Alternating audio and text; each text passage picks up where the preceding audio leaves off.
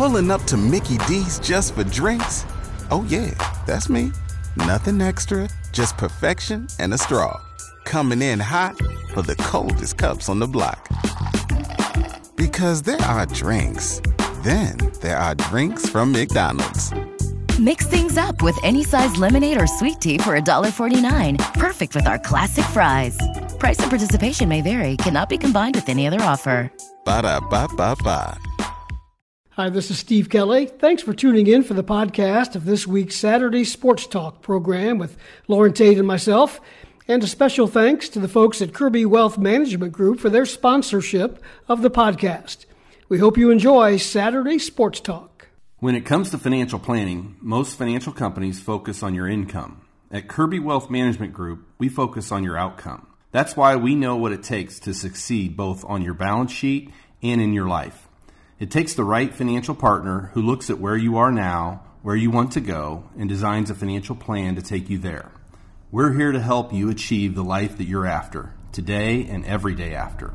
Focus on your financial outcome with Kirby Wealth Management Group. To get started, visit our website at justin-kirby.com. It's time for Illini Pella Saturday Sports Talk on News Talk 1400 and 93.9 FM WDWS Champaign Urbana, where we talk all things Illini along with other area and national sports. Join the program by calling 217 356 9397 or send a text to the Castle Heating and Cooling text line 217 351 5357. Now, here are your hosts, Loren Tate and Steve Kelly. Good morning once again, everybody. Welcome to the program with you until 11 o'clock this morning. Illini Pella Saturday Sports Talk on this uh, July the 9th, a beautiful Saturday morning as we uh, get moving along here. Phone line is open 217 356 9397. If you would like to join us, plenty of stuff to uh, talk about on this particular show. Mr. Tate, how you doing this morning? Good morning. Did you lose anything, by the way, at uh, Memorial Stadium when they built it? And all like a bulldozer. you know, I heard a lot of people lost their shoes. Yeah, I bet. I think a bulldozer's a little bit big for you know. It would be hard to get it out if it got stuck, wouldn't it? That's an old uh, rumor, myth, whatever you want to call it. It is, and I thought Tom Kacich wrote a heck of a column today about it, and uh, it sounds like it is just a myth. It's like uh, Babe Ruth's home run, right? It's on the uh, front page of the News Gazette today. If you want to check that out, about uh, I guess they had some bad weather during that time. Oh yeah, yeah. Torrential I'm rains. serious. A lot of people walking through there, right? Reportedly now lost their shoes. Once they came up, they couldn't get them out of there. They just sucked them right off. Did you ever do that? Did you ever walk out of a shoe in a in a big thing of mud? I, I stay out of the mud. Steve. I did it. I almost did it at the Peach Bowl oh? in, in, Atlanta. Yeah, I remember that, that, game against Army. It was a wet one. It was terrible on the sidelines there. then we got close in that game, didn't we? Yeah, that was one of those uh, good games that went down to the wire, but it just rained the whole game. And I was right. I was at Channel Three at the yeah. time. I was working the sideline, and uh, I ruined a pair of pretty good boot pair of boots. Okay, down there on the sideline. You were on the sideline. I was I was hiding up there in the yeah, press I box. know. That's before I got smart. And uh, yeah, I, I made some box. comment the other day about people complaining about the east side, about the seats not, and and the, the response I got was, "You have no right to even talk about this. You set up in the press box, and you." I said, "Well, it's just a seat. Exactly. I mean, come on, it's a seat on.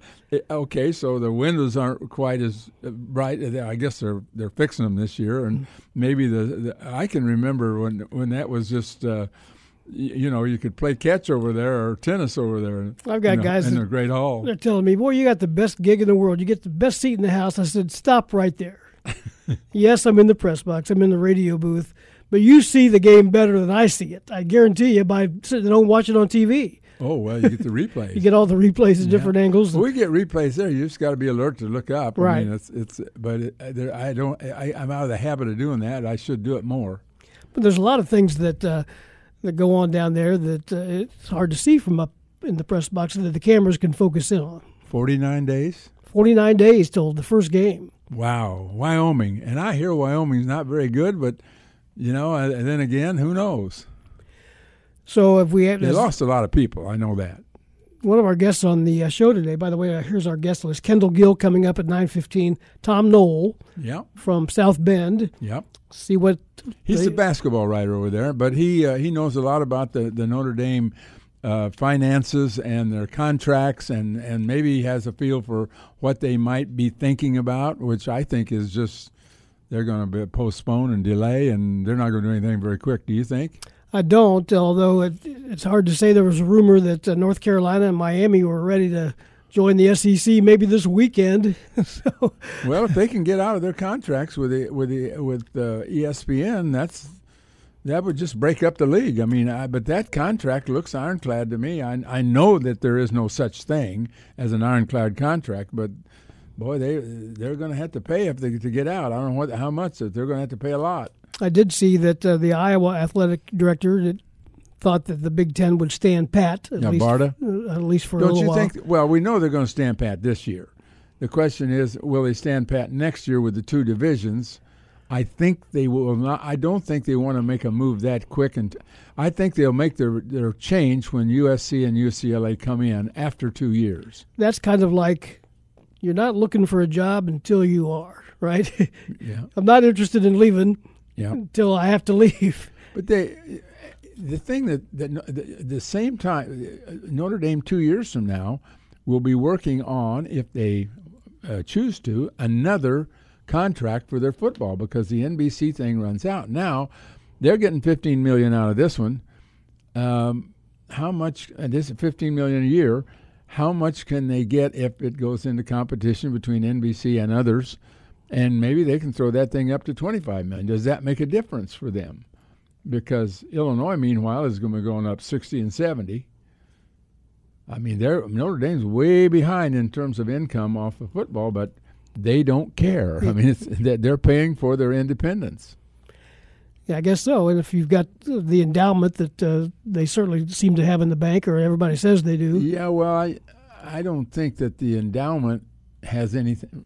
Probably doesn't have anything to do with sports, in the in the sense that they're they're operating, and their budget they're able to operate within within that budget, right? and they're getting paid for basketball in the ACC, the TV money, and it takes care pretty much of their non-revenue sports, which are in the ACC. So th- then they get another 15 million for football now, and they get more later. So I guess when they're done, I mean they're they're they've probably been pretty satisfied up to this point. Now now these things are going crazy. I mean the numbers are going crazy. You want to be uh, you're going to join that ship and get on it, or you're you just going to watch everybody else go past you in terms of their income? Doesn't mean there'll be better football programs because Notre Dame is really good, and they're getting they're number one in the country in 2023 recruiting right now, past Ohio State. Right. We'll uh, see what Tom Noie has to say about that when we connect with him at 9:30. Second hour will be led off by Will Leitch. We know he's got some thoughts on expansion of these conferences across the country, and then another guy with uh, a perspective not only on Big Ten expansion but maybe Notre Dame as well is Howard Griffith, whose son is still on the roster at uh, Notre Dame. He'll join us at 10:30. That's our guest lineup. Phone line open. Let's go to the phones. Alan is first one up on Saturday Sports Talk. Go ahead, Alan. Morning, guys. Uh, are you guys a little bit concerned about uh, the recruiting of football? Uh, football? Yeah, I am. You still there, Alan? Steve, I think we lost him. I think He's still connected, but maybe he's uh, in a dead zone. But uh, as far as the recruiting, whether they got 15 now, roughly, um, on that uh, 2023 class. Well, Steve, yes, that's right, and they'll always have that number. Yes. they'll always. I mean, that's the number that everybody's going to probably be in in that range. But right now, Illinois is not getting uh, the top players that Wisconsin and Iowa are, and I kind of judge everything at Illinois against those two schools because those are the schools that have dominated the West Division, and um, so that's a future thing. That doesn't have anything to do with this season. Right. And the freshmen coming in have very little to do with this season. The freshmen who are actually here, they don't. There aren't many of them. Sure, a couple of them are going to play. They're going to fill in and this here and there, but I don't see any freshman starters. And in most cases, they'll be redshirted. do they have the players uh, to to be successful this season? And I think there's I think there's going to be a half a dozen really close games that uh, can go either way. And I, I, you know, I don't I don't think that Illinois will be successful necessarily against Michigan and Michigan State. Those will be awful tough games for Illinois. And uh, Wisconsin and Iowa will be awful tough games. What else you got, Alan? You guys there? Yeah, we're Yeah, here. we're Go ahead. here. Okay, I lost you guys a while ago. I guess you heard my question. I didn't get to hear the answer of it. Well, about the quality of the players. Well, uh, th- the answer is that Illinois is, be, is like 11th out of 14 schools in the Big Ten in recruiting in the 2023 class. You're talking Right. football recruiting. They're not getting the quality that other schools are. That doesn't mean the players can't be developed and all that, and maybe the recruiting things are wrong. But if all all I know is that we for, we've used these systems for 50 years or more, and the teams that get the better players win the most games over time. Absolutely. That's what I'm getting at. I don't know how you can change that. I don't either. I don't know how you Except change win. it. I guess, as you always say, just win, baby. Yeah, just win. But uh, you know, I, every, it's like you're running a hundred yard dash and everybody else starts ten yards ahead of you. But but you're supposed to catch them and win. It's Why tough. is there such a difference uh, like that, say, basketball? Uh, we're not considered a hotbed recruiting in the years past in basketball, but now all of a sudden we are. Well, I think I think I think don't you think that Underwood has had and he, he's had two groups of assistant coaches who have done a tremendous job in different ways, in entirely different ways, and uh, it remains to be seen how good this Illinois team is. Let's not get carried away yet. I mean, I see uh, you know they they should be ranked in the top five in the conference, but did, whether they're good enough to go out and win it, I don't know. I mean, I, I don't think anybody knows. We have too many guys we have never seen play before. But the the difference in the two is very simple. The the the uh, the arena is full for basketball games, and the stadium is empty for football games. Well, you might have something there. well, I know I do because I know how I Uh, uh, recruits want to go where there are people that attend the games.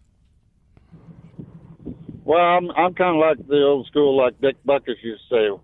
Why would you want to go to a school where you're going to have a heck of a time competing if you're really good? You can go to a school like Illinois, you can be the star there and name your price, so to speak. Now, that's not the way the star players have ever. Uh, you know that that's not the way the star players uh, around the country uh, think. They want to go to a winner, and they want to get out of that, leave that winner after three years and be in the NB, NFL. Okay. Well, I guess that's all I got. All right, Al. Thanks for the call. 217 356 9397. Baseball scores last night. The Phillies beat the Cardinals 2 to nothing. Adam Wainwright went nine innings, but uh, gave up just five hits. Two home runs. Two home runs to the same Yep. guy. Yep. That hurts in the Cardinal offense. The, the birds on the bat, the bat, the bat, the birds are still there. The bats are gone That, that's a good point. here lately. By the way, that the, when I went to bed, the Cubs were winning. Well, they lost four Yep. to three Yep. and ten to the Dodgers out west. That game in ten innings, Dodgers got one, one, one. They tied it up in the ninth and won it in the tenth. and the Tigers beat the White Sox seven to five in Major League Baseball. A golf note: uh, Steve Stricker a shot back in the uh, Bridgestone Senior Players Championship. That's one of the major events on the seniors tour. He's tied with three others, and uh, four guys are tied at six under par. We'll keep an eye on that over the weekend as well. We'll take a time out. They'll be back. We'll talk with uh, Kendall Gill after this. We'll keep the phone lines open as well. Illini Pella, Saturday Sports Talk, back after this. Mike Mary and his team at the Pella Window and Door Store want to thank you for what's been an incredible year so far. Looking for the right window and door for your next project from replacement, remodeling, or new construction? Go see them now. If you got a project later this year or into 2022, now is the time to start the conversation. The Pella Window and Door Store, easy to find 1001 North Country Fair Drive in Champaign, or visit them online pellaofchampaign.com. Welcome back to the show. It is 9.15, Illini Fellows Saturday Sports Talk with Loren Tate and Steve Kelly. Phone line open, 217 356 9397. Good morning to Illinois Hall of Famer Kendall Gill is with us this morning. Hey, Kendall, how are you? Hey, Steve, how you doing? Good. Where where are you talking to us from? You out and about today? Yeah, well, yeah, well, I'm in Atlanta at my son's uh, AAU tournament, so I just stepped out, and, uh, you know, just to, to, to talk to you guys. So anytime, only you guys can pull me away from this game. Well, that's good to know. We won't keep you too long, but we appreciate your time. I want to talk a little bit about, uh, since you mentioned Phoenix, and uh, it's kind of a, a, big summer for him and your family getting that offer from uh, Brad Underwood and the U of I. Tell us about that. Tell us how he's dealing with that so far. Well, I mean, it's it's great. It's a great honor, you know. And uh, you know, I told him that uh, you know this wasn't about his dad. This was about him, and you know the hard work that he put in, and you know what he displayed over the over the last year, his freshman year, and this summer, uh, going into his sophomore year. I mean, he really did well. Uh, so you know, I'm happy with it. But you know what? He's he's not satisfied. And the thing is, you know, he he really wanted to to get an offer from Illinois. So uh, you know that's he, he's most happiest about that because he's been a Illinois guy ever since he's been born. So right, you know, yeah. When he talks about Illinois, he, he always says we. So you know I don't know what's going to happen. I mean it's still early in the process, but you know I'm keeping my fingers crossed. This is probably a difficult question because I, for one, uh, have a hard time seeing myself in my son. But uh, would you be able to compare Phoenix at this stage of his basketball career to, to you at the same time? Oh, he's much better than I was. Uh, you know, skill wise, basketball IQ wise, he's much bigger. He's six two. I was in my sophomore year. I was five six. you know, and he, he's just you know much much smarter than I was, much better looking than I was than I was. you know, so he's he's better than me in all ways. So you know, much more mature. So you know. Uh, I'm, I'm hoping that you know he just stays level headed and, and carries through. He, he came down here to Georgia, had a great two days so far. You know, hopefully uh, today is the last day. Hopefully he'll finish up uh, strong today. So, you know, we just got to keep grinding and keep our keep keep our eyes on the prize. That's it. Kendall, this is Loren. Fill me in on uh, his high school now. When he comes back, what kind of a team is he going to have? Where's he going to be playing? Uh, he's going to be playing point guard uh, and also the two guard position. Uh, uh, his, his team finished, of course, you guys know this. His team finished third in in state uh, last year. We beat Simeon down in Champaign, and he got an opportunity. He didn't play, but he got an opportunity to go and experience everything about the tur- tournament. Got to experience uh, Assembly Hall State Farm Center. I, I can't call it State Farm. I'm still Assembly Hall guy. That's all right. But but but uh, you know he got a chance to experience it, and uh, you know he really loved it. So you know, hopefully this year we can return. We got we got a, a nice kid named Richard Barron coming back, who was an All-Stater. Um, so got a nice team. So I'm hopefully we can get back down. Okay, and uh, tell me now uh, about Monday. Uh, what, where's this? Where's this going to take place? This annual? What what annual is this for 33. you? Thirty-three. Thirty-three. Thirty-three. Yeah. What yeah, a good number. 30, Thirty-three years. Yeah, thirty-three years of uh, the Kendall Gill golf outing for Cunningham Children's Home, and uh, you know, this all started off with Sam Banks 33 years ago. And, you know, if you were to ask me would I be talking about the, the golf outing this far uh, ahead 33 years, you know, I would say, I would say no, but I mean, it's been such a good thing and, and such a great cause that, you know, we continue to come back year after year. And I appreciate all the people that keep returning year after year to participate in it. What are you expecting to turn out as far as golf is concerned? Well, I'm, I'm expecting, uh, you know, us to, to still have a full house like we normally do. You know, uh, I've talked to uh, the staff there at Cunningham, and it seems like that we're pretty much on our way there. Uh, so, you know, it's, it's great. And also I'm bringing my other son down, Coda, who's a golfer. You know, this is going to be his first time seriously golfing as well. So, you know, I'm, I'm, I'm looking forward to Monday. I talked to Mike Walner this week about it, and there's two waves of the uh, Kendall Gill golf outing uh, going off, one on the blue, one on the orange course on Monday at Savoy. And over the years, $600,000 plus has uh, wow. been raised for Cunningham Children's Home. That, has got to make you as proud of as anything about this uh, longevity of this. Oh yeah, it, it, makes me so proud that, that, that we've been able to raise that much money uh, for kids that have had, you know, been dealt a, a tough hand in life, and uh, you know they need some help, and it's, it's always an honor for me because I've been given so much from the university, Champaign Urbana, the state of Illinois. You know, this is my way of, of helping give back each and every year. You know, Coach Henson was involved for a long time. Um, Mrs. Henson is going to be out there as, as well uh, Monday. Uh, Coach Underwood will be out there. I, I hope Loren comes out, brings his sticks as well. We'll. I never forget the time I played with your brother. Boy, was he a good golfer. Yeah, he did. Yeah, yeah. You know, you know, Loren. He won't even let me play with him anymore. He says I'm a hacker. So, yeah. So, uh, hopefully, my brother will come too. I'm trying to talk him into coming as well. Well, let's go back to the Bulls real quick uh, and Ayo and, and what's happened with the team so far, and what do you see uh, this coming season? Well, I think that, that we will be right in the thick of things again. Uh, we did so well last year, but we were decimated by the injuries.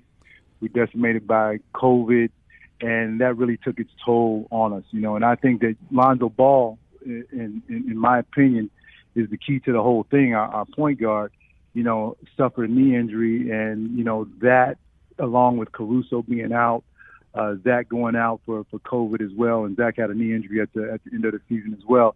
Those really hurt our chances specifically in the playoffs.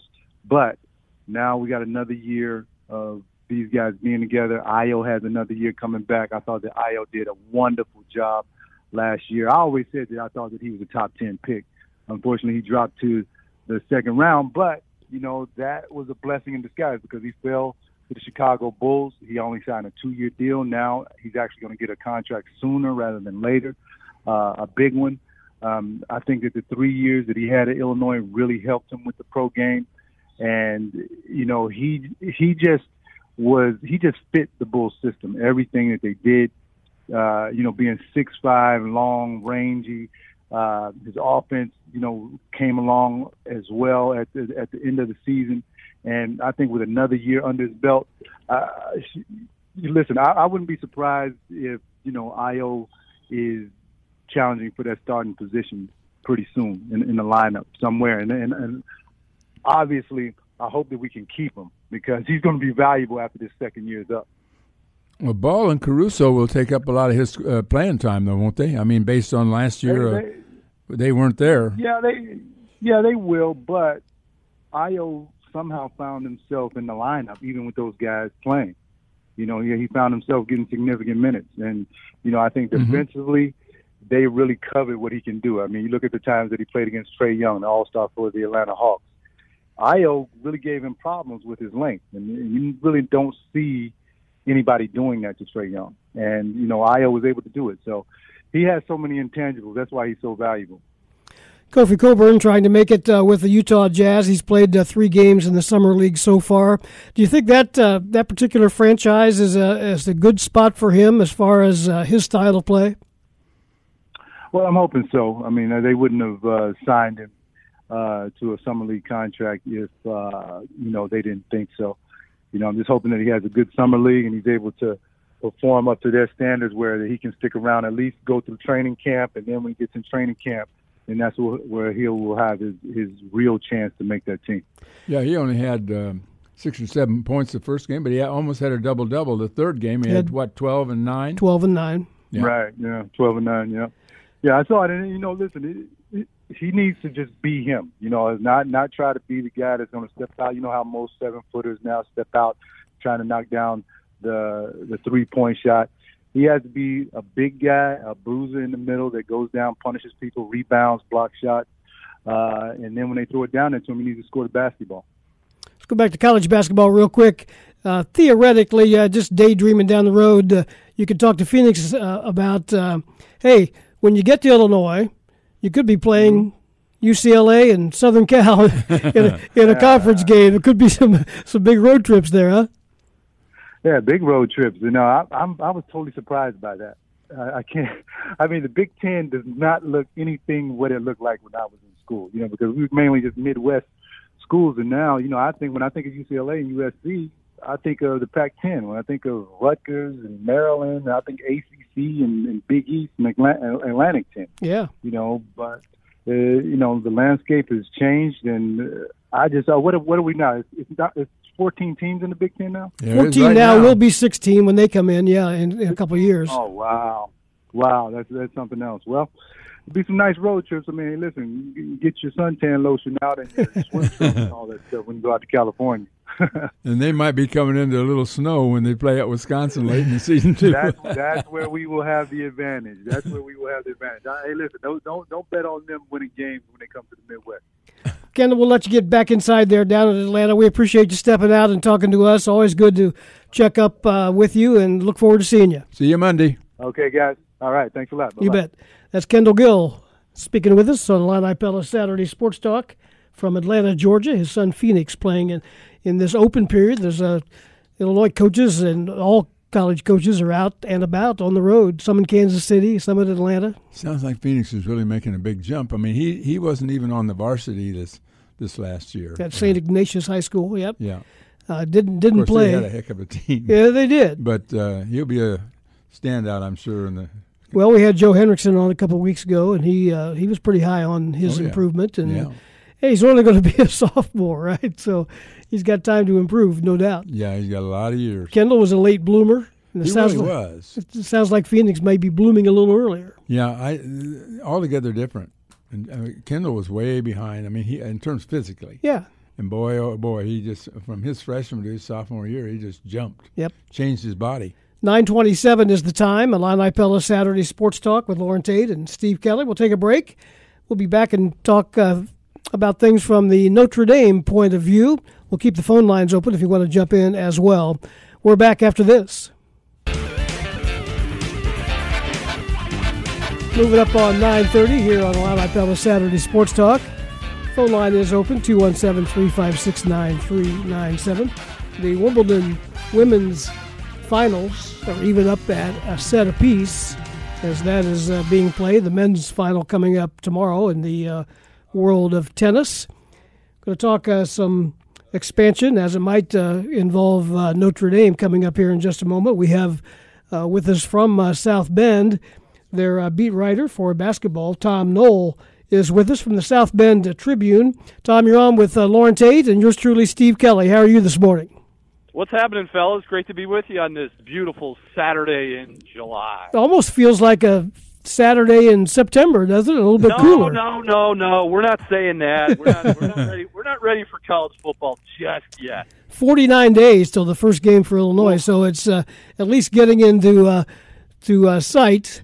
We wanted to talk uh, talk to you a little bit about uh, Notre Dame and all these conference expansions and uh, what their position might be. Are they uh, kind of standing pat on uh, what they've felt over the years?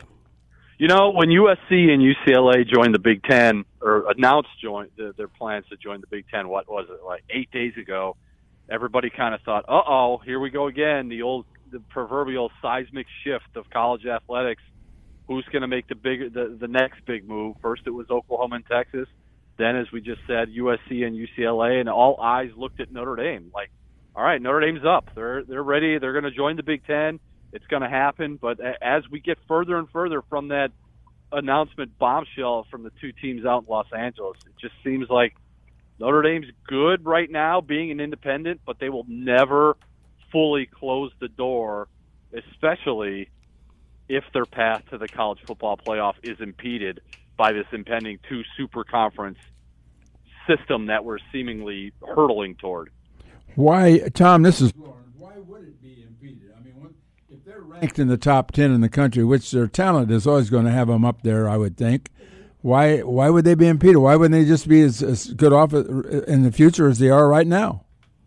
Well, let's say we do we go to two super conference route, Loren. And okay. They go Twenty teams, or they go eighteen teams, whatever teams they have in the Big Ten, and they 18, 20 teams, whatever they have in the SEC, and the new playoff format, they just decide, you know what, it's going to be a 12 team format, or even it's going to, let's say it's going to be a 10 team format, and they're just going to say, we're taking five teams from the best league in the country, which would be the Big Ten, and we're taking five teams from the second best league in the country, which would be the SEC, and everybody else, whether you play in the ACC, whether you're independent, whether you're in the Big 12, whether you're in the remnants of whatever the Pac-12, soon to be Pac-10 is going to be, you're just left on the outside because we play the best football in the Big Ten.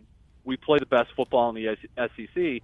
So we're just going to take our five or six best teams and hold a national championship from there.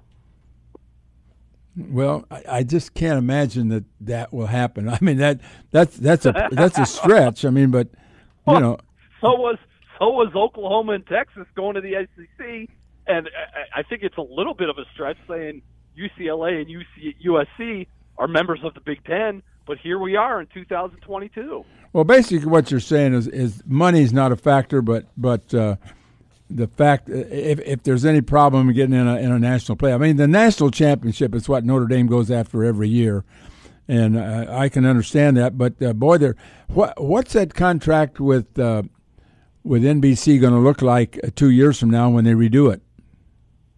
Probably what it looks like now 18, 19, 22 million dollars nothing to what it's going to look like if you're a member of the Big Ten and you're getting $100 million from your television contract. So that's the one of the biggest misnomers that they have that people have about Notre Dame is well they're independent because they're just out for out out out for the, the most money.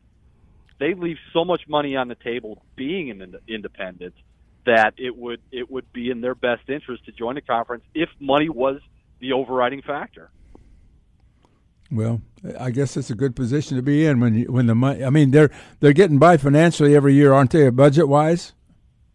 yeah, they they can do well. They, do well financially every year, but at this point, maybe they say, you know what, we want to do a little bit better. Like the the the, the Notre Dame football program is not the cash register, the instant ATM that it had been in the past for so many years with the Notre Dame uh, entire athletic department. Like it's it's it's very cost prohibitive for Notre Dame to to be in the ACC for travel, for lodging, for just expenses to go to the ACC, not necessarily to play a men's basketball or women's basketball game, but soccer, golf, uh, volleyball, whatever. Mm-hmm. It's a hard it's a hard financial ask for Notre Dame to be in the ACC being in the in the Big Ten would alleviate a lot of that stress that the uh, athletic department feels financially every year.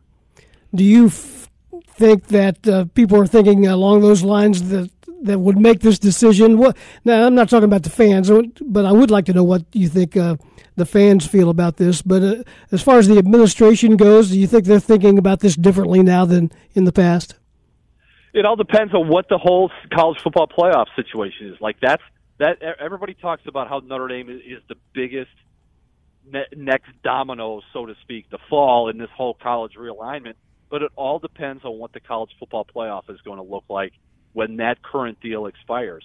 Is it going to be eight teams? Is it going to be tw- ten teams? Is it going to be twelve teams? Who's going to make those decisions on these are going to be the teams that are going to be in the college football playoff? I think Jack Swarbrick, he's the athletic director at Notre Dame. He's on that college football playoff committee. He helped draft the original 12 team plan, playoff plan, that was uh, subsequently, subsequently scrapped last year by the members of the ACC and a couple other leagues. So it, it, it all depends on what the college football playoff plan is. If if Greg Sankey, he's the he's the commissioner of the SEC, he's very close with Jack Swarbrick. If Greg Swanky, Sankey goes to Jack Swarbrick and says, Jack, I guarantee you Notre Dame will have a place in the new college football playoff, whatever that format's going to look like. I guarantee you Notre Dame's going to have a, a place. Notre Dame will will still remain an independent at that point. And and how do you see the schedule in the future? Uh, how many years ahead is the Notre Dame schedule right now? It, it, it's ridiculous. I think they're scheduled out through 2034. Oh boy. 35. So independent from an independent standpoint, they worked on those schedules years in advance. Yeah. And it was a funny it was a funny situation because every time a, a new team would pop up on a schedule, like they're playing Arkansas in 2027 or they're playing uh Mich- I think Michigan comes on. Michigan's supposed to come on I think in 2030 something. And and a, a reporter would eventually ask former Notre Dame coach Brian Kelly, "Hey, what do you think about that Michigan game in 2032?" And he just kind of roll his eyes he'd roll his eyes and be like, you know what, I'll be long gone when that game gets played. So yeah, Notre Dame Notre Dame is scheduled out. I'd say the next 12, 13, 14 seasons. Are they scheduled against uh, Southern Cal every year? I mean, they play them every year for since every, 1926. I think they've played them almost every year. Every single season, Notre Dame uh, will, prefers, and see, this is another aspect of their independence. Every single year, Notre Dame prefers to end its regular season in California. Uh, in the odd or in the even years, so 22, this will be the year. In the even years, they play at USC in the Coliseum in downtown Los Angeles, and in the odd years, they go up to Northern California and play Stanford. So that's they prefer to do that. That's the, the fact that they're independent. That gives them the scheduling option to say we want to end every regular season in California talking to Tom Noie from the uh, South Bend Tribune. You cover basketball. What's the basketball viewpoint on all this? Uh, are they happy with the arrangement uh, that they have there at Notre Dame for that? They are, and, and you know, Mike Brey, he he was uh, at an AAU tournament the last couple of days out in Kansas City doing some recruiting, and he was asked probably 35, 40, 50 times, "Hey, what conference are you guys going to be in?" And his stock answer is, "You know what? any conference we want to play in. Like that, it's it's been such change since Mike Brey's been here. This will be his 23rd year in South Bend. Whether it was first in the Big East and the Big East Conference changed, I, I, I lose track of how many times that conference changed. Six, seven, eight times with formats, with teams leaving, with teams being added. Then they've been in the ACC now for 10 years. So Mike Brey's just like the, like Mr. Easygoing guy. Like I don't care what conference they put, they put us in. I don't care who we play. We'll just go play basketball and try and make the NCAA tournament every year. Where do you see this ending? Maybe it never ends. I don't know, but where do you see this going? As far as are we looking at twenty team conferences or beyond? Yeah, I, I think it's at least twenty for the Big Ten and the SEC, and it's going to be it's basically going to be the halves and the haves will be the Big Ten and the SEC, and the others will be the have-nots. Like it'll be it'll be conferences that are cobbled together. Like look at the plans of the Pac-12 since USC and UCLA left. Maybe we'll go get Boise State. Maybe we'll get Gonzaga just for basketball.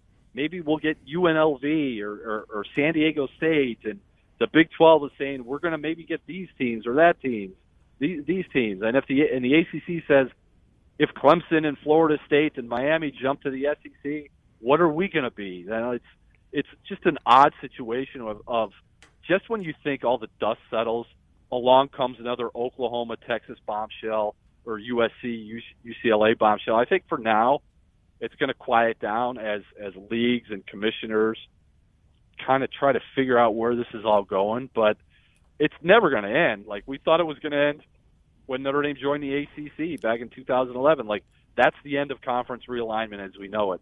It's just an ever evolving process of schools chasing that almighty football dollar. Uh, Tom, what's behind this uh, the tremendous surge of recruiting by Notre Dame this season uh, for the 2023 uh, class? Um, is the NIL a part of that? The the number one reason, maybe the number two, the number three, the number four reason is one name, and that's Marcus Freeman. And he has said from day one when he took over for Brian Kelly way back in early December, my main priority is recruit, recruit, recruit. If Notre Dame brought in a four star prospect, if Notre Dame brought in a five star prospect, if Notre Dame brought in a player of the year, he would be lucky if he talked with Brian Kelly for about two minutes. Is that right? That's how Brian. That's how Brian Kelly operated as the head coach of the University of Notre Dame football program. It was more of a CEO. Like I'm in the corner office. I'll let my assistants handle the recruiting. If I've got 30 seconds free in my schedule during a recruiting weekend, maybe I'll I'll, I'll pop in and, and have uh, share a word with the recruit.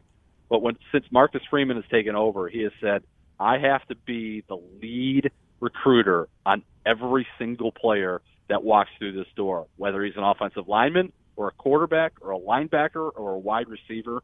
And his staff has just kind of followed his lead, and it's just been it's it's it's almost the difference between night and day the way Brian Kelly operated as a recruiter and the way Marcus Freeman is now operating as a recruiter, and we've seen the results.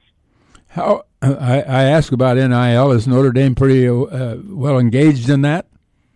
They are, but it, it's. It, it, I see this a lot in covering the Notre Dame men's basketball team. They, the, the Notre Dame student athlete is on that campus for reasons other than just, hey, come pay me. You know, I, I want dollars or I want this amount. They they have that all baked into the the entire academic athletic experience of Notre Dame to where yeah, NIL matters, but it's not mattering to the point where uh, a four-star linebacker from South Carolina, who's the who's the state player of the year, is going up to Marcus Freeman and saying, I, I, I want X millions of dollars or two million dollars or whatever. Some of these crazy figures that you see some of these other schools being involved in. It's it's different at Notre Dame. It's it's kind of a a collection and a collaborative effort led by Brady Quinn, the former Irish quarterback, to where to where there's a collective. You you sign it, you sign up, you get involved with that, and then that's how you make your NIL money. But Notre Dame's never going to get involved in, in, in kids that are asking for four, five, six million dollars. It's just not going to happen. Tom, I want to go back to the uh, to the ACC because there are mm-hmm. teams there. They're they're all they've all got that contract, and with the ESPN it goes through 2036. Can can let's say Clemson wants out? Can they get out? Um, could Notre Dame get out if they really wanted to? I mean, are, it looks like that's a pretty ironclad contract. Well, Notre Dame is not tied to the grant of rights deal in the ACC through football, and that's where most of the money will be tied up in from a legal standpoint. Okay. If this if it if this has to go to court, and it's, and and you're looking at say Clemson, Clemson, Florida State, Miami, like we talked about earlier. Those are the three teams that if the SEC wants to expand and wants to pick off a couple of teams from the ACC, those are the three teams that are probably going to be uh, looked at the hardest can they challenge the, the, the grant of rights in the ACC? The ACC may say, you know what, we're going to let you out before 2036, but it's going to cost you $30 million. Well, you're going to pay that $30 million fee on the front end, but on the back end in the SEC, you might be making 95 to 100 million dollars in, in revenue. So it's it's something where nobody has challenged it, but if a team wants out bad enough, from the ACC to go to the SEC or from the ACC to go to the Big Ten, if they want out bad enough, they'll challenge that grant of rights deal and say, if we have to pay twenty million dollars to make a hundred million, we'll just pay it. Well, Tom, the good news about all this is it gives us uh, something to talk about. You guys something to write about uh, during what uh, used to be the off season, right? We're way too busy at Notre Dame in the off season for this. We should be relaxing getting ready. Fall camp starts in like four weeks. Notre Dame is going to open up the season at Ohio State over Labor Day weekend. That's all the focus that we should be on. Oh like man, said it's it's whoa. What's yeah? That's that's Marcus Freeman's first game, first regular season game as a head coach is at Ohio State on Labor Day Saturday night in front of 120,000 people. Where oh by the way, Marcus Freeman played at Ohio State, so it'll be here before we know it. And by the way, both those teams in the top 10 preseason. the loser of that game cannot lose another game all season. Nope. I mean, that's if you lose one more game, if you lose two games, you're not going to be in the Final Four. Well, see, Ohio State will have a path back because they can lose another game during the regular season, and maybe if everything works out correctly, still play for a Big Ten championship. Mm-hmm. And and the and the winner of the Big Ten championship will, will probably get the automatic bid to the college football playoff. So it's easier for Ohio State it's not easy for Notre Dame, especially if they get run off that field that Saturday night in Labor Day, because their schedule their schedule is really tough. Whether it's BYU in Las Vegas, home against Clemson, and like we mentioned earlier, they're going to close the regular season out in Los Angeles against a USC team that's not going to look anything like the USC teams that Notre Dame teams have been used to, to seeing. That's Tom Noie from the uh, South Bend Tribune. Appreciate your time. Good to check in with you. Maybe we'll be uh, talking again along the way. You got it, guys. Have a great summer. Take you too. It is 947. We'll take a break. Be back with more. The phone line is open, 217-356-9397 on Illini Pella Saturday Sports Talk. 950, the Illini Pella Saturday Sports Talk. Talk a little baseball here for a few minutes with an open line, 217 356 9397. Cardinals are reeling. Lost seven of their last nine, including a 2 0 game uh, last night to Philadelphia. They've got three more games with the Phillies, and then some games with the Dodgers and Reds before the All Star break. Speaking of the All Star game, Paul Goldschmidt will be the starting first baseman for the National League. Willson Contreras at uh, catcher for the National League. Tim Anderson, the starting shortstop for the American League. Albert Pujols, an honorary member of the National League team. Miguel Cabrera, the same for the American League team. It's good that they bring him in there. Yeah, their last years for those guys. But uh, and the All Star game is at uh, Dodger Stadium coming up uh, later this month. So be and Arenado just missed behind Machado at third base, and boy, Arenado's having a terrific year. That's he is, and same way with Goldschmidt. There's a lot of good first basemen, and there are a lot of good third basemen. Those uh, races, although Goldie won his pretty handedly, but there's uh, a lot of guys in consideration for those corner infield spots. I just wonder how much defense is, plays into the vote yeah. But my goodness, the plays that uh, I mean, Arenado's making more plays than I've ever seen a third baseman making. I I I watched Brooks Robinson in his day, and you know there've been a lot of good third basemen, but man, oh man, what he's doing. He is. I guess with he's passed uh, my previous favorite Cardinal third baseman, who I thought was the best Cardinal what, third baseman. Whitey Kurowski? No. Boyer? Boyer was there for a long time, but I think Scott Rolen passed him. Okay. As far as uh, that's right, all around player and a good defensive third baseman. Uh, Arenado is kind of that guy now, don't you think? Oh yeah. yeah, I think yeah, I do. I I don't know that he's uh, necessarily a much better hitter than Rolen. I think he's. I thought Rolen was really good on defense. I think Arenado's in another world defensively. True. True. Uh, the Cubs are 34 and 50 now. They're 13 and a half games back. They've won six of their last 10. I, the Cubs are getting some pitching from time to time. They're getting some better hitting. I mean, they. I don't know if if uh, I don't know if they'll ever get back to 500 because they're so so far behind. But uh, they're playing better baseball right now. They've won uh, what uh, five of the last six series, and they're one and one against the Dodgers right now. Right. So they've got a chance if they win today, or, or uh, is that uh, they got a, two more games, Saturday and Sunday, I suppose. Yep. So anyway, they've won five of the last six. That's that's pretty good. The major league uh, trade deadline is August the second. oh boy, that they got to figure out what they're doing with Contreras. They got to figure out that the Cardinals got to figure out what they're going to do uh, as far as starting pitching goes and catching and catching. I mean, they need some hitting at the at, behind the plate. They Maybe. really do. They, guys have had a chance yeah. to, to, to nail that down while Yadi's gone, and nobody's done it. Well, everybody else has got the ninth position, has got a hitter in there the Cardinals are still playing like it's the old. they got the, the pitcher's batting in the ninth spot, except like he's to, a catcher. I'd like to know what uh, you know what the real expectations are for Yadi coming back because it, it, it's not looking very good. I mean, I, I, think he'll be back, but this is longer than I thought it would be. This is always the problem with older players, and you know this is true that injuries are more likely are you saying that because I'm old? No, I'm saying it's that they're. No, you're not old. You're young. not in this I'm room. old. I know what old is. In this room, I'm a youngster.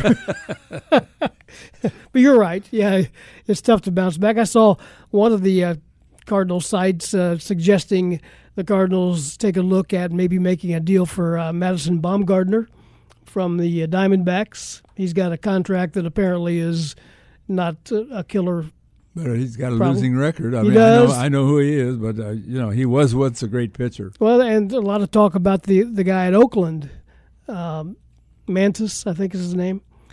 Well, he's three and eight. He's pitching on a bad team, and then he got a well, shoulder Matt, ding this week well, too. Is going to be back here in another day or two, isn't he? I mean, he's been pitching in. in yeah, in, but is he going to be back and be any good? Well, I don't know. I mean, is Hudson going to be any good? exactly. Everybody's got the issues like that. But we'll we'll see how how things go there. But uh, we're almost to the All Star break. Yep. Yep. Another couple of series. Cardinals have ten games, uh, which began last night. Ten games at home, going into the break.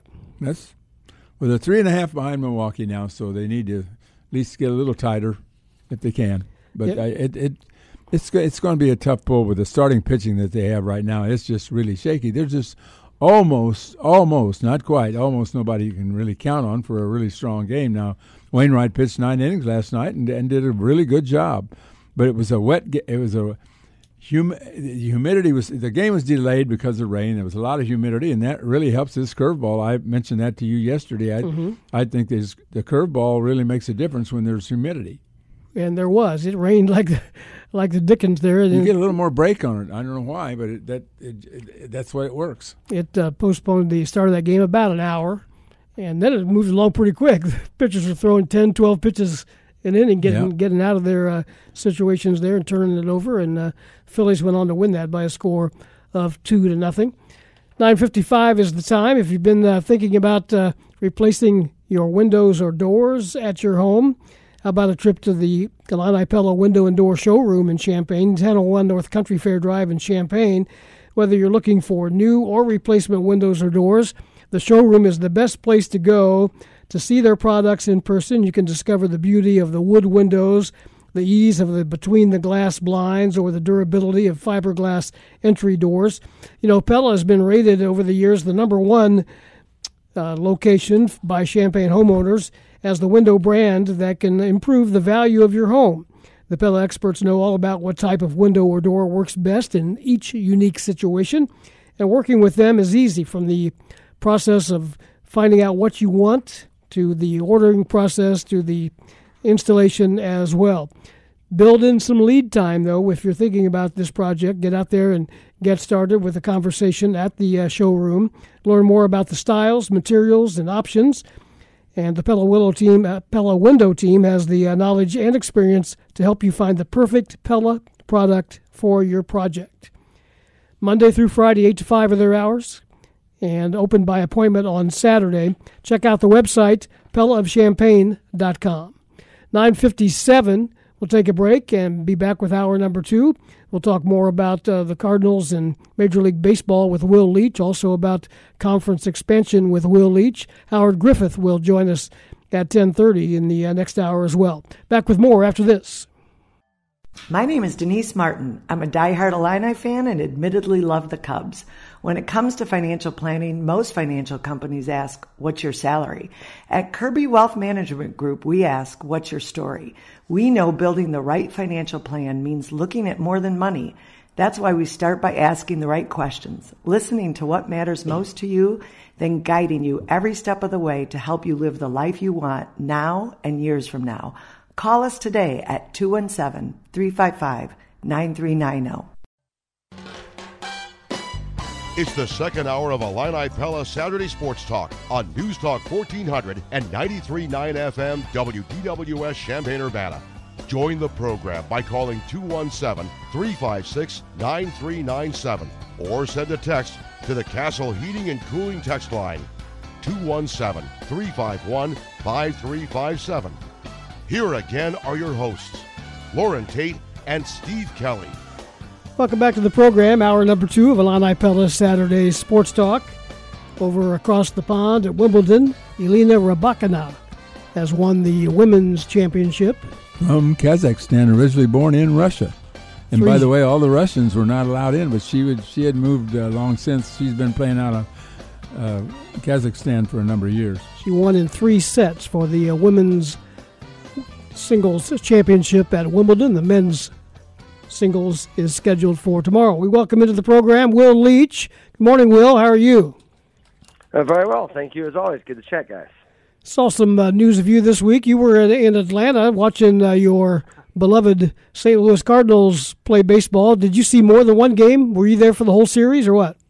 I, I did. I was in Smyrna, Georgia. I always feel obliged to point out that, that they they put the, the stadium out in suburban Atlanta rather than Atlanta. But uh, yes, I saw too. Uh, uh, the good news is um, by the third inning, I already knew the result of both games that I was going to because the Cardinals had fallen around that so quick. I did not go to their one win in that series. And yeah, you know, it's funny. It's a good reminder. I think this can be forgotten a little bit. You know, I've been going to Braves games. I live in Athens, obviously. I've been going to Braves games for a few years. Uh, it's it's funny when your team wins the World Series a lot more fans show up the next season. It's funny how Mm. that works. But we were all remarking how crowded the stadium was, really for almost than than has been any other Cardinal game we've ever been to out there. They're they're pretty excited. I always kind of assumed that the Braves were mostly just something for like Southern sports fans to do until college football started. But when you win the World Series, it does get pretty people pretty excited, and that that team is rolling right now, which is the opposite of what the Cardinals are doing right now. So uh, it was pretty a pretty grueling couple of days. Well, how's that uh, new stadium? How's the setup? How's the location? Yeah, it's a it's a very nice stadium. They, they they've done a pretty good job with it. It's got really good sideline. Uh, location is is difficult. I don't I don't think there's any question about that. I think uh, you know that stadium was built mo- almost entirely entirely with public funds, and uh, and because and so they basically moved the stadium to where whoever whatever suburban uh, Georgia area, Atlanta area would pay for it for them, and so they happened to move it next to where for anyone spent time in in uh, in the Atlanta area, right on a uh, 285 and 75, which is basically uh, imagine how busy it must be with Atlanta, one of the worst traffic cities in the country, at a major intersection of uh, two major freeways right outside. It's a huge, huge, uh, terrible mess. That's exactly where they built the stadium. So it's a really difficult time to get out there. Once you get out there, it's a very, very nice stadium, but a lot, a lot of time if you to get out there because it's a it's a big pain. Atlanta, Atlanta traffic, and I have to say, after years of driving uh, in Illinois, uh, uh, just so you know, Illinois drivers are about 80,000 times better than Georgia drivers. So, so you have to allow for that as well. We're approaching uh, the All Star break coming up here in uh, 10 days or so. And uh, as far as the Cardinals are concerned, uh, you follow them and you write for MLB.com. Are you proposing any, uh, any moves by the Cardinals before the trade deadline, uh, August 2nd? I think they should certainly make some. I, I don't think they're going to, though. It's kind of not really in the Cardinals' personality for better, and I should say in this case, certainly worse. You know, they are inherently a, uh, a cautious, kind of conservative organization in ways that has often benefited them, right? Like by not making kind of crazy, wild moves, they basically had pretty good teams for 20 years. I think that's really been a benefit. But when you don't shoot for the moon, which the Cardinals really kind of organizationally, they're very kind of content to like go for 87, 88 wins every year, try to win the NL Central, but not try to make big, huge swings. I think you've seen when the uh, during a stretch where they're at right now as a good example of this kind of limitations of that. In that, uh, if anything goes wrong, and we've seen stuff go wrong with that pitching staff, it's hard for them to go out. They they always convince they're always convinced that their their system and the way that they run things is going to be the way to fix it, rather than trying to to do some sort of outside move. Even last year, the, when they traded for Jon Lester and Jay Happ, it was like first off, those moves were mocked incorrectly, as it turned out. But certainly, those were made, made of absolute desperation. They don't think they're in that kind of position right now. I'm not sure I agree, to be honest. I think that what you're seeing right now in these struggles against uh, the Braves and uh, the Phillies, and listen, they've got the Dodgers next week. I think you're seeing the ceiling for this Cardinals team. There's a lot, obviously, there's a lot of talent on the team, but I think on the out on the, the pitching is they they've kind of wish casted their pitching a little bit rather than really kind of addressed it. And you're seeing the problems right now. And I think, sure, when they get back to playing the Cubs and Pirates and Reds, maybe they'll look like they'll look like this kind of a high quality team again. But I think right now you're kind of seeing what they are, which is a team that's got real potential and it's got some clear stars in the middle, but hasn't really addressed it's the things that it really needs to address. And I think you're seeing the the, the scene starting to fray a little bit right now. Well, Will, I want to get you back on the the, uh, the college trail. Uh, talk to you about uh, USC and UCLA, and can you uh, can, do you realize that that's really happened? it's, it's certainly it's certainly strange. One of my one of my best friends from Mattoon, where I grew up, uh, Tim Grierson, went to USC for film school in college, and I I, I would have never thought that like okay, I'll see you in, uh, as a conference rival in 20 in 25 years is very very bizarre.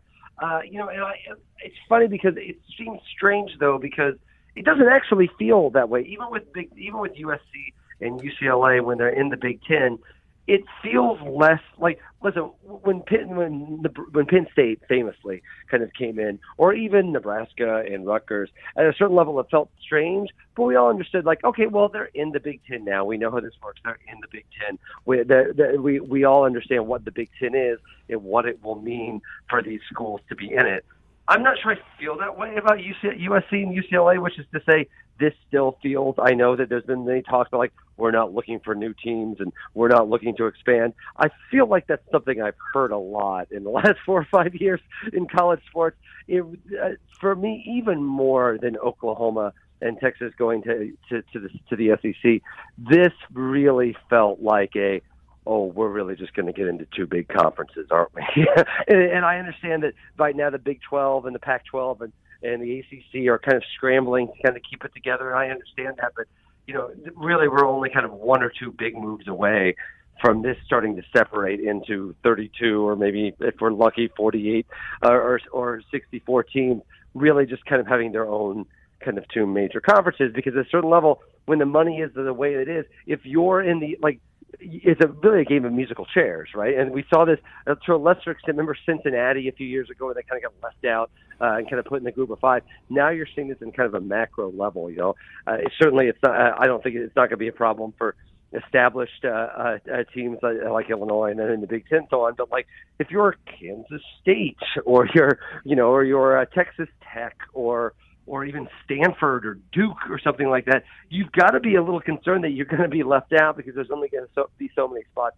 That's the worry for me. Is it doesn't feel like it. It, it does. It, I know that USC and UCLA being in the Big Ten is strange, but to be honest, it's starting to not actually feel that much like the Big Ten as much anymore. So, like for me, it's, it's starting to feel a little less like the Big Ten and more like in uh, college football north is. I think it was the way it's ultimately going to go in a way that uh, I don't know. I I understand why they're doing it, and I know a lot of these schools are making these decisions in uh, uh, for their best interest during a chaotic time because no one's really in charge. But at a certain level, I feel like uh, uh, things are changing in a way that. Uh, I'm not sure that you can you can put things back put put the put put pen open, close Pandora's box uh, back again. Well, here's the question I've got: disregarding Notre Dame, just leave them out of it. Is there anybody that you see that would help the Big Ten financially? Because all these decisions are based on getting more help from the Los Angeles uh, area, or you know, they're they're looking for TV viewers is what they're looking for. Who would help? Yeah, I'm not sure they would, but I don't. I'm not sure that's the right way to frame it, though, because that kind of mindset they're like hey who's going to get us our best tv numbers is actually kind of what put us in this problem in the first place. Because the problem is sure the probably i don't see any like real logic big huge one here there notre dame obviously being the exception. But eventually like the thing about sports is you actually do need teams that are others, right? You need you need Kansas State, you need you know you need Texas Tech, you need Stanford, you need these places to kind of like fill out kind of the fabric of college of college football. And I think this obsession, understandable in the short term, with television ratings or eyeballs or so on. And don't get me wrong, I think it sometimes leads to weird decisions like pretending Rutgers is in New York or that anyone in New York cares about Rutgers at all. Right. Uh, but but I but I do understand that when when you're trying, if you just if, when people just think about it as trying to get like eyeballs, who's the best eyeballs for this league? You inevitably like it becomes a whole sport of teams that will get eyeballs and teams that don't. But you totally still need those teams that don't get eyeballs. You need them to be a part of this. You need underdogs. You, uh, to me, one of the wor- most worrisome things about this, Matt Norlander from CBS Sports wrote about this a while back. The idea that like the logical, terrifying extension of this is, hey, it, why do we need these smaller teams in NCAA tournament? They don't bring in eyeballs and so on. And I think that's the worry. It's I don't I I think under the current way that they're thinking about it, there's not a logical team left that's going to like USC and UCLA were the smart things to do, and and we're able to do that. The problem is, is eventually you do te- you do actually need teams to be taken seriously and a part of college sports that might not necessarily be huge television revenue generators, and, and I think that's that's sort of the problem is once we have a TV teams and not TV teams. Also, frankly, I know Illinois is in a good space now, but like I hope they, uh, you know, but look at a team like Northwestern. They feel really, really comfortable right now because they're in the Big Ten. But 10, 15 years down the road, if we're really just going on, okay, well, who gets a lot of television eyes? Northwestern doesn't get that. It's probably the best way to put it. Maybe if we're being truly cold blooded about this and we're getting rid of all tradition whatsoever, well, why is Northwestern in the Big Ten? Why is why why are these things at a certain level? And I, I think that's kind of the scary thing about it. I think you've got to still think we uh, because there's no one in charge of college sports. No one is thinking about anything other than just short-term television numbers.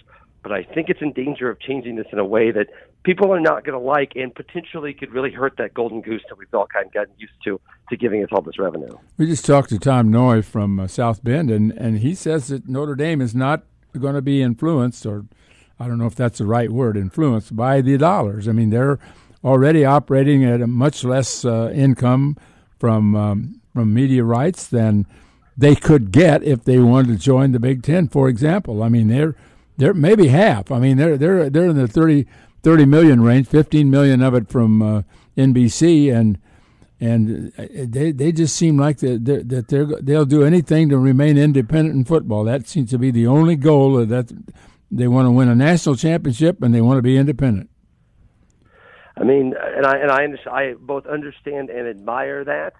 Eventually, they're going to need somebody to play, and, and I think that if this continues to evolve, I know everyone's kind of. I feel like Notre Dame right now is a big stalwart that's kind of like the fact that they've taken that stance is kind of helping slow this progress. Because if Notre Dame right now says, "Oh yeah, we're in the Big Ten, then the pretense is over. Oh well, and, and, yeah, and then then everything, then the floodgates are truly open. So I almost kind of appreciate Notre Dame doing that, but it is hard to make the argument that that stance is sustainable over a long term. The way things are going in college sports right now, I like that stance. I like that they're doing that stance. I wish they would stick to it it's just hard to see how that happens. When the, when the, to, that, that's why I thought USC and UCLA was indeed different than Oklahoma and and Texas. Like Oklahoma and Texas, you could see the Big 12 was in a little bit of trouble. Like Mm-hmm. the Big 12 was in a little bit of trouble, and and you can see a little bit with the Pac-12 as well. But like also Oklahoma and Texas. You can make an argument to be like, okay, there's sensibilities there with the SEC. Uh, there's there's still some there's clear Oklahoma's a little west, but otherwise geographically, it tends to, to hold up as much as Missouri does uh, in any way in that regard.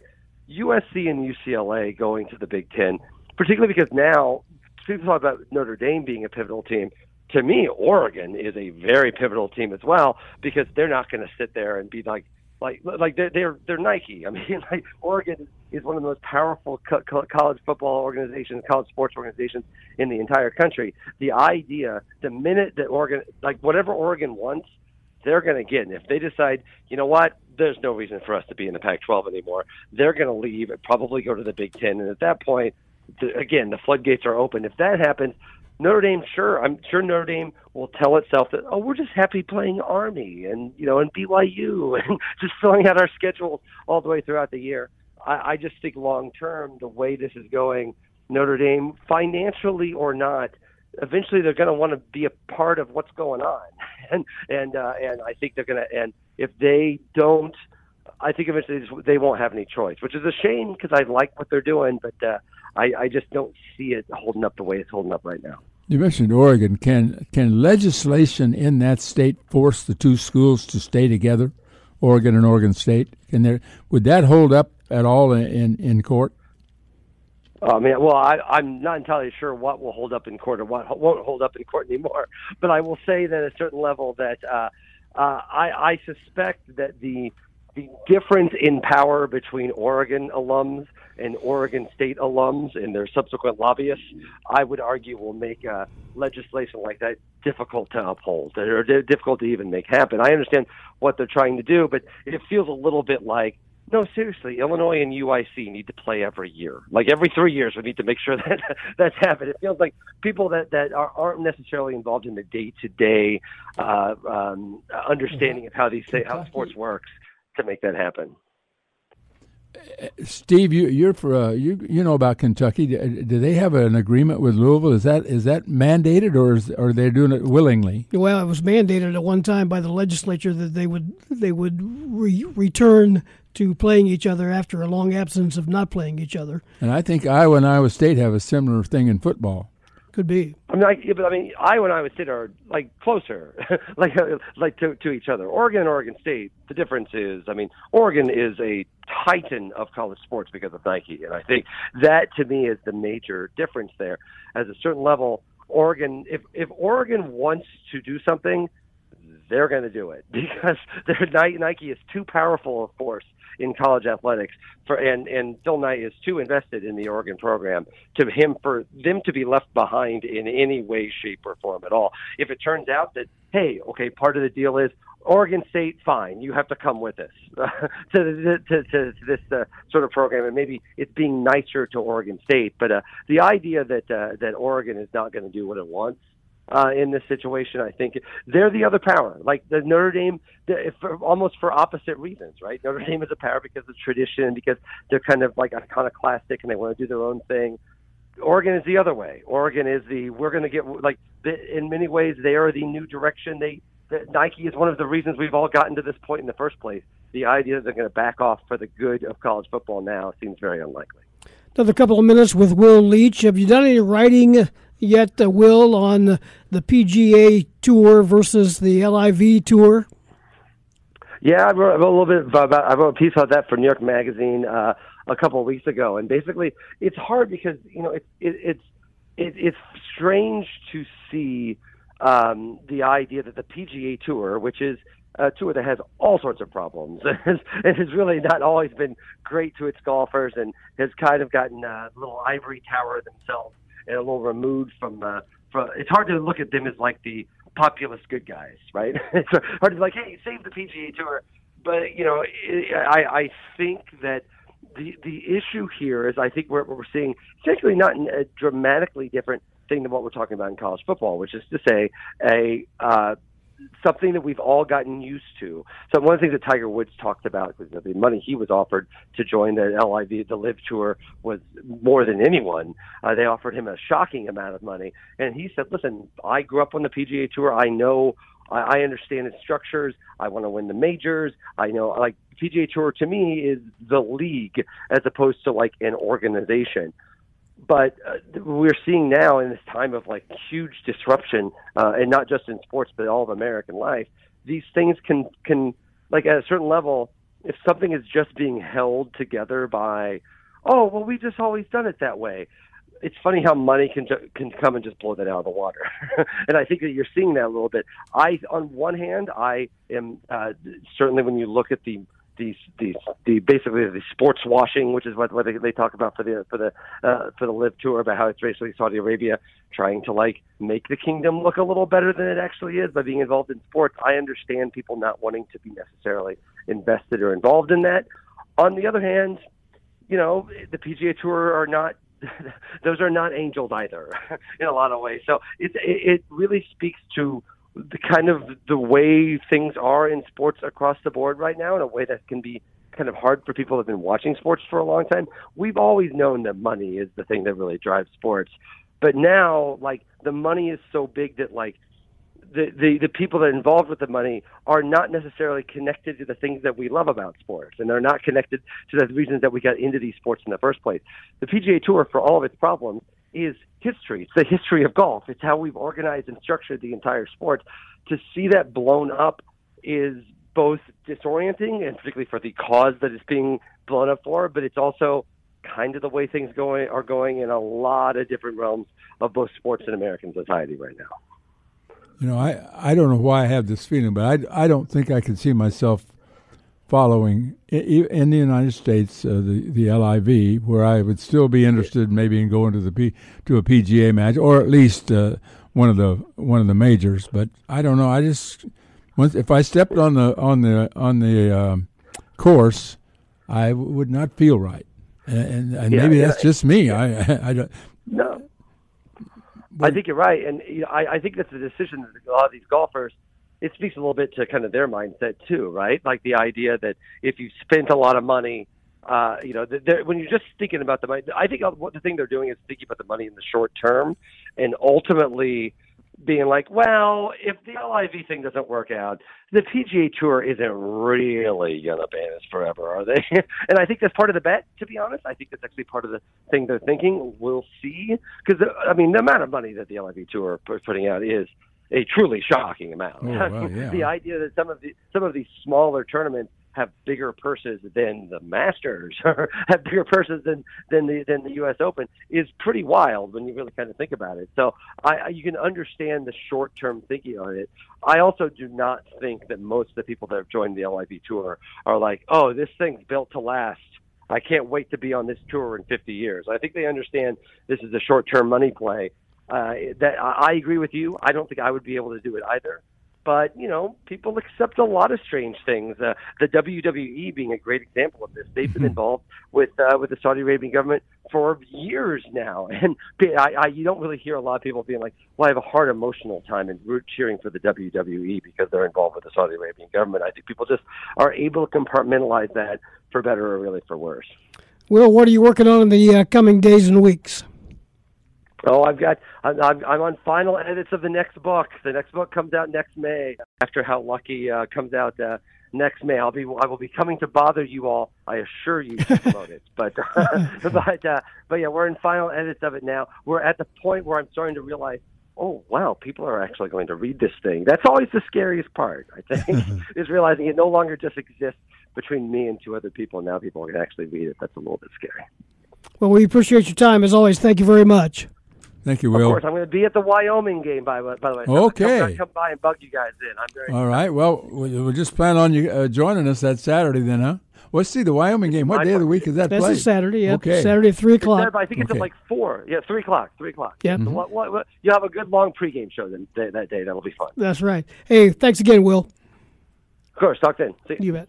It's Will Leitch with us here. You can follow him on uh, Twitter at William L. Leitch, L E I T C H, at Twitter. 1024, phone line is open. If you'd like to join us, we'll take a quick time out and be back with more on Illini Pella Saturday Sports Talk. What's on your mind this morning? 217 356 9397 is the telephone number. A lot of talk about college football expansion. That's not going to go away, I don't think, for a while. But you may be tired of talking Well, about it in the last week or so. I, I think the thing's going to settle down here for a while because I don't think I don't think that the conference, and this is just me trying to read what's going on. I don't think the conference is going to change their West and East divisions next year. Now the year after is a whole other question because that's when USC and UCLA come in. But this year we're going to have East West. We know that, and I think I don't think they'll make a change next year. Uh, I don't think they'll make that big move until they've got till they have to, which is when USC and UCLA come in.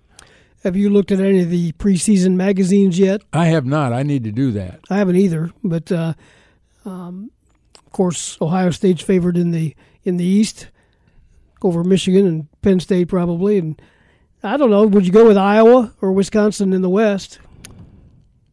I to me that's just a toss up. I Yeah. I think Iowa's really going to be good, and I think Wisconsin's going to be good.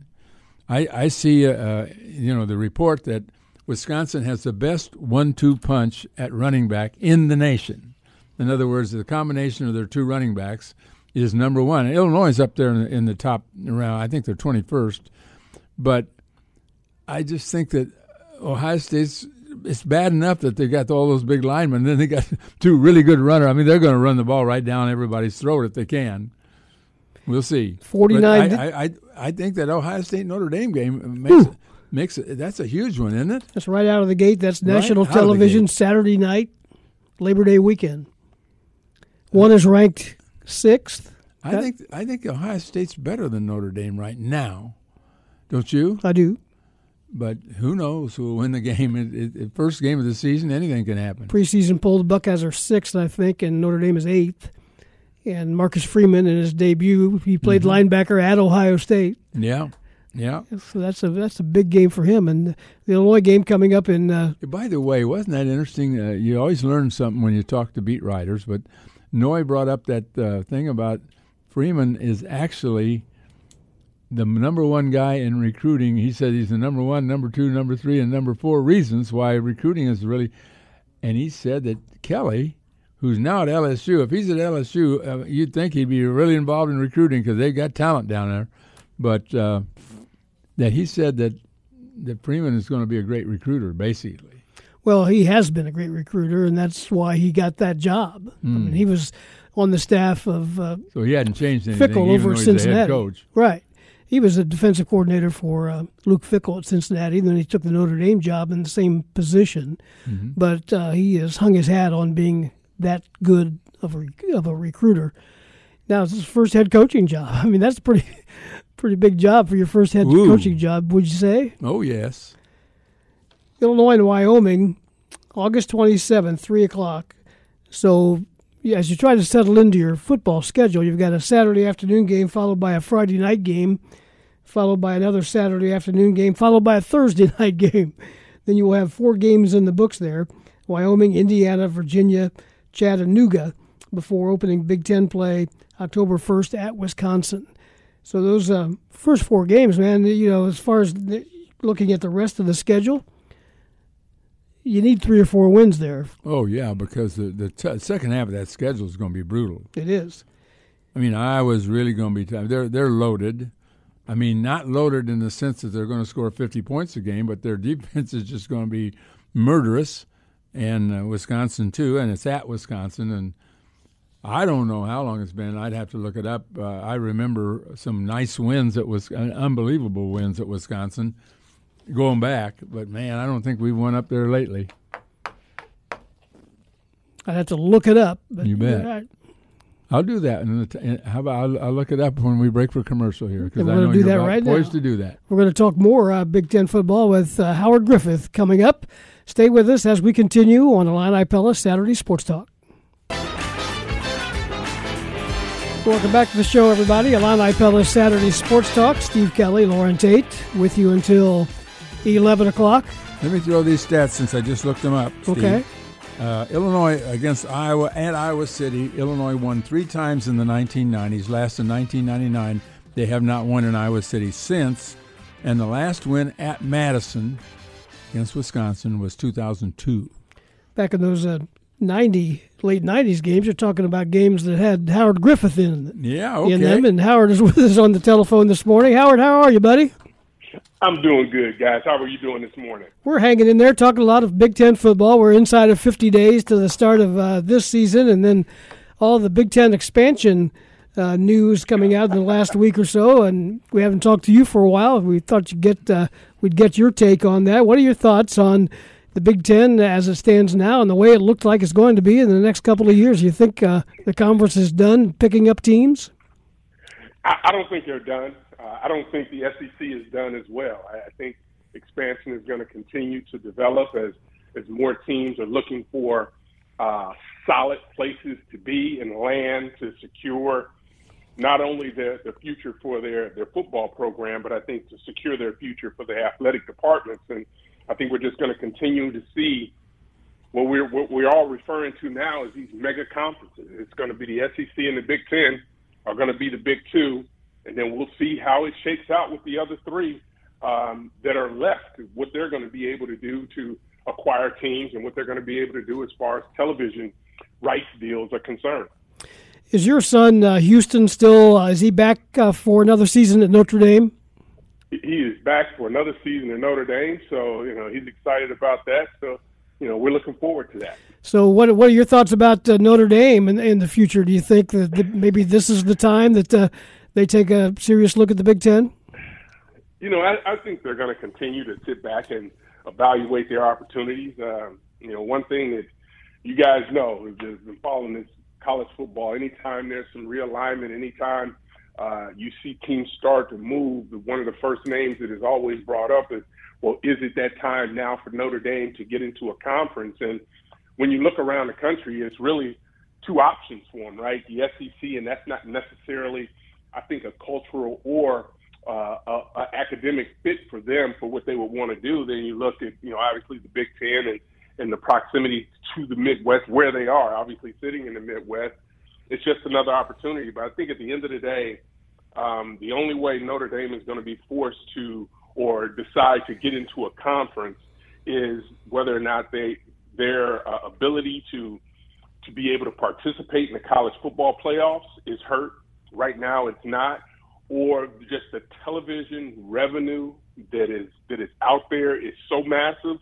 Which, oh, by the way, some of the numbers that have been thrown around for the Big Ten, without having USC and UCLA is north of a hundred uh, or north of a billion dollars. So, you know, it's no telling. I think it's going to be interesting times. But as we talk about Notre Dame, that's a that's a school that really prides themselves uh, from a football standpoint of being able to be an independent and be able to play some of those national games.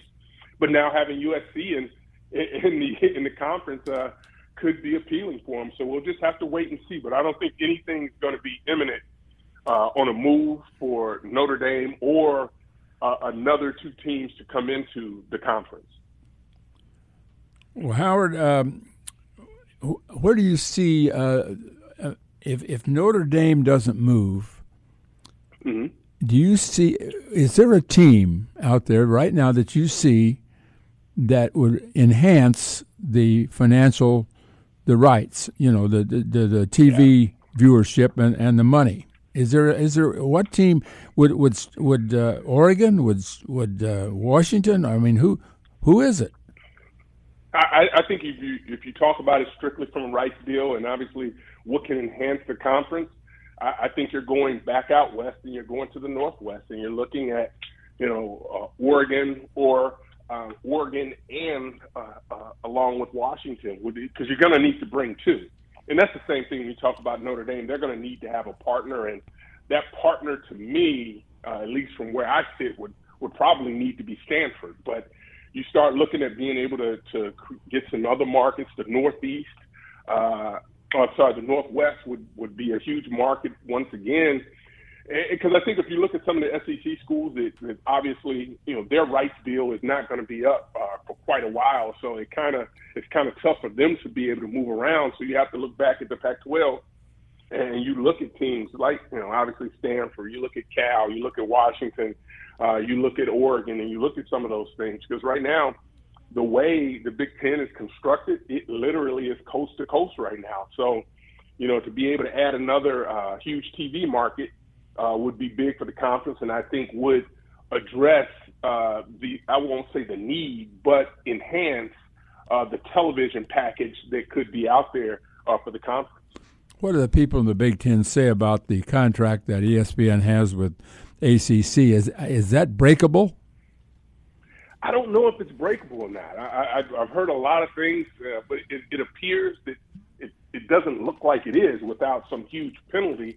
Uh, I'm sure there are always outs in contracts to be able um, to allow teams to move, but I, I think right now, when you look at you know the way college or athletic departments are set up, they're probably legitimately maybe only 10, 11 athletic departments that are not taking any aid from the school itself or you know obviously the student body that are self-sufficient uh, in their own in their own little bubble of athletics and it's not many of them. And, and you look at athletics now, nowhere in business would you ever uh, have a division or, or a different area that it was, was losing money and would still be kept on. But in college athletics, that's really what happens. So it's really incumbent on you know these football programs and, and their the basketball programs to to a lesser extent to be able to support uh, some of the other sports that are out there. So I think that's what's really impressive. I think for you know what they were able to do the conference as far as bringing in UCLA and USC because uh, their Olympic sports, both, both places, are, are second to none. So I think it's going to enhance what uh, the college experience as far as travel is going to be concerned um, for a lot of the student athletes in the Big Ten Conference. And yes, it's you know it's always going to be travel. That's going to be a part of it. But I know uh, Commissioner Kevin Warren is, is committed and has been committed since he's taken over to putting the student athlete and making sure they have the best experience possible. And that does, that also includes their ability to travel and be able to travel in a first class manner that's not going to be taxing on the body as maybe it would have been uh, 10 or 12 years ago. Yeah, I don't know how these uh, minor sports, I mean, the, the non revenue sports at UCLA are going to work in terms of travel because it is going to be a, yeah. a difficult situation. But the, the I'm told that the non revenue sports out there were a big reason why UCLA really wanted in because they need the money. They've been, I guess they're losing a tremendous amount of money. I guess they lost 62 million during the pandemic and, and they've been losing every year in their in their budget. and Mike White told me that he, he said that they're not drawing at the at the Rose Bowl for their football games. Uh, I don't know if you're aware of that. And Yeah. and he said that uh, that this whole thing uh, that their their uh, their athletic director indicated that if they didn't get this deal, that they were going to lose some some uh, they were going to lose some sports. Yeah, and that's not unheard of. I, I can remember, without naming the school, that's a Big Ten West school, um, they were going to lose some sports. It had the Big Ten Network not started when it started. Yeah. Um, but but that's one of the things that, that happens in, in athletics, and you know it, it's a tough deal. It, it really is. But you know I, I think that you know that's why these, this next television deal is going to be very important um, to be able to make sure uh, that that schools are are in the right position. I mean, come on, guys. You, can you imagine? I mean, just to me, you guys know this, but you talk about um, legendary programs and institutions like USC and UCLA being concerned about their future, right? It, it, it would you couldn't have told me that 10, 12 years ago. I mean, with some of the, the blue bloods at UCLA and the basketball side and Olympic sports, uh, USC with, with football and all they've been able to do also, also with Olympic sports as well. You couldn't have told me that they were would have been in a position where they were looking to be able to make sure that they could solidify and secure the future of the university and obviously the athletic program. But it just tells you right now where college athletics is. It is big money, has been big money for a long time, but I think probably over the last, you know, five years or so, we've really seen with the escalation of, of head coaches' salaries, assistant coaches' salaries, and just how much money is out there as far as television is concerned. We're seeing just how tough it is to really run athletic departments and to be able to keep them profitable or try to move them into a profitable space. We're talking uh, with Howard Griffith. We talked about uh, your son Houston on the Notre Dame team. How about that for a season opener for a new head coach going to his his alma mater and playing a primetime top ten game on a Saturday night? That'll be tough for uh, Notre Dame at Ohio State. Oh, no doubt about it. And one, I'll tell you guys that what I'm looking at. The key to this game, to me, uh, at first blush, it's it's really comes down to the strength and conditioning program, right? It, how are you going to be able to make sure that your team is peaking at the right moment? Listen, athleticism that both teams have is, is unquestioned, but I think how they're treated, how they're handled from winter conditioning through the summer uh, and in, into to camp to be able to make sure both teams are peaking at the right moment is going to be important. And you look at an Ohio State team, this is really the first time Ohio State has been looked at from a standpoint of being soft. And you talk about being pushed around by Michigan. This is a team that wanted to run the ball and control the line of scrimmage both sides. And that's something that they really haven't been able to do with a lot of consist didn't weren't able to do with a lot of consistency last year. So I really expect Mickey Marotti to have taken those guys. I know their winter conditioning was tough. I know their summer is going to be tough and difficult, but you, I expect to see a very physical Ohio State team, and I expect Notre Dame to try to be as physical as they can be as well. But it's going to be a great matchup. You know, watching Marcus Freeman lead his team against his alma mater, as you just mentioned, and it seems like it was only yesterday I was covering him as a player at Ohio State as a Right. linebacker. That's right. And now all of a sudden he's running uh, arguably one of the most storied uh, programs in all of college athletics. So, you know, it's going to be a tough uphill battle for Notre Dame, but but I know they'll be prepared. They'll just have to be able to score some points and, and try to keep it close. Well, Howard, what do you hear about your alma mater? What uh, I hear, Lunney is going to upgrade the offense. So what do you hear? yeah, I, I think that's what what's a big part of it right now. Right, it's, it's about what you can do offensively. You got to be able to score points, and you know, I get it. You know, you know, we always we often talk about defense winning championships, but you know, in, those- in those first that first half of the game, you got to be able to put points up, and give yourself an opportunity to to go out and, and score because that's what college football has become. It, it's come down to scoring, and yeah, you're able to make some plays defensively, but if you can't score points and be consistent and be able to run the ball, I, I think when you want to run the ball, it, it, it's very difficult to to win, and it'll be difficult to win. I think in the West if you're not able to do that too. Running the ball is always going to be important. So really making sure that line of scrimmage is solidified and being able to run are, are things that Illinois is going to have to be able to do. The passing game is going to continue to develop, I think, but you got to be able to run it and run it consistently. Because uh, you can look around the conference and you look at you know teams like Penn State. One of the things that they their big push this entire offseason is getting more physical at the point of attack, and they mm-hmm. haven't been really able to do that since you know um, Coach Franklin has been there, and I expect the same thing to happen here at Illinois. They got to be able to run it. Yeah, I was going to say that uh, Illinois went in there with a seven man line and and really. Uh, I don't say they beat up on Penn State. They won the game in nine overtimes, but I mean they were able to keep that score down uh, with a really strong defense and and running the ball.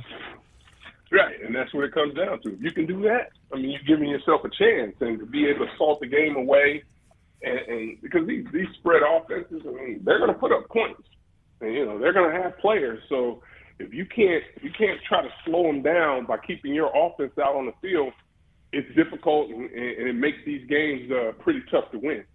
That's Howard Griffith. Always good to catch up with you and uh, our friend, and uh, we'll do it again soon as we get close to that football season. Yes, media day is right around the corner. Looking forward to catching up with you guys during the season. Thanks, okay, Howard. Griff. We appreciate it. That's number twenty-nine, Howard Griffith, on Illini Pella Saturday Sports Talk at ten forty-seven. A break. Back with more after this.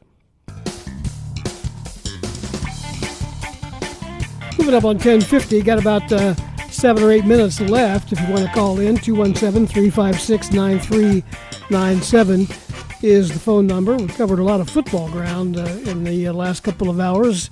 Basketball, the coaches are out and about at uh, another uh, open viewing uh, period. Some coaches in Kansas City, Atlanta, bouncing around. A lot of uh, a lot of players on display. Coleman Hawkins did a podcast uh, this week. I happened to see part of that. Did you uh, as well, Loren? Yeah, I saw the whole. I listened to the whole thing, mm-hmm. and and uh, it was interesting when they asked the question about uh, you know can Skyy Clark be your point guard? Do you have a point guard? He says we have positionless basketball. Yeah. And he emphasized the positionless part by saying that maybe he'll be at the five sometime, which is the center position, as Kofi had the last three years. Maybe he'll be at the four. He, I think he sees himself as a natural four, which is right, but he's going to be positionless. And I think everybody on the team, whether it's you know Shannon and whether it's Meyer or whether it's uh, Melendez, you know, I think all those guys are going to just kind of move around in different positions, and, and they'll have different people bringing the ball up. Maybe the guy that gets the rebound will bring it up. Why not? That has worked in the past. Has worked not only here in the past, it's worked elsewhere as well. You didn't. And, you weren't too concerned whether D. Deron or Luther, which one of those guys oh, was bringing the ball no. up. Were you? I, I, I think that the most we talk a lot about the importance of height, and I think that's overrated. Height is overrated. I think what's, what's underrated is ball handling and the ability to set up your teammates, and that's why I every time we talk, I I don't bring up uh, Rodgers' name, and I should because yeah. Ty Rodgers is going to be a, a, contender in there because he he's a he can do all those things. I mean, he may not score a lot, but he can do everything else. Let's go to the phones. Marty is with us from Pinehurst. Good morning, Marty. Morning, Steve. Morning, Loren. Yeah, just go back and take a look at some some stuff on Stephen F. Austin in Oklahoma State when Underwood was coaching, and you'll see a lot of what he's probably going to be doing this next year. Mm-hmm. And uh, you're right about Rodgers. I I think he's the point forward. I think he's the, might even be the best decision maker they're going to have, but we'll wait and see. Um, I've got an observation. I the uh, the commissioner of the Big Ten for years was Jim Delany, who was always forward thinking and and was ahead of the game. And uh, the worst thing in the world to do is to follow a legend into a job. And, and Kevin Warren picked exactly the wrong time with COVID and everything else. But he's been PR, everything else, been viewed as behind the eight ball and reacting to things rather than leading to a large extent. My observation is that I think that USC and UCLA uh, gave him a threw him a, a lifeline. Yep.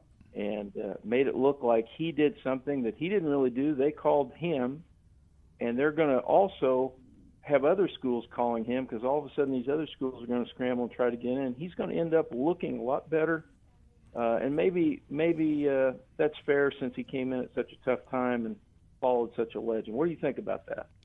I think you're right on. I, I think that uh, I think USC in particular uh, wanted out, and they saw that the money difference was just. They see the Pac-12 as a dying conference. I mean, and I think that uh, I think that they initiated it. At the same time, uh, in the Big Ten, we had a committee working on the idea of work, uh, studying the ideas of expansion. So when they called in, I think that we had people ready to uh, to deal with it, and it was it was a no brainer. I mean, you had to take them, right? Oh yeah, oh yeah.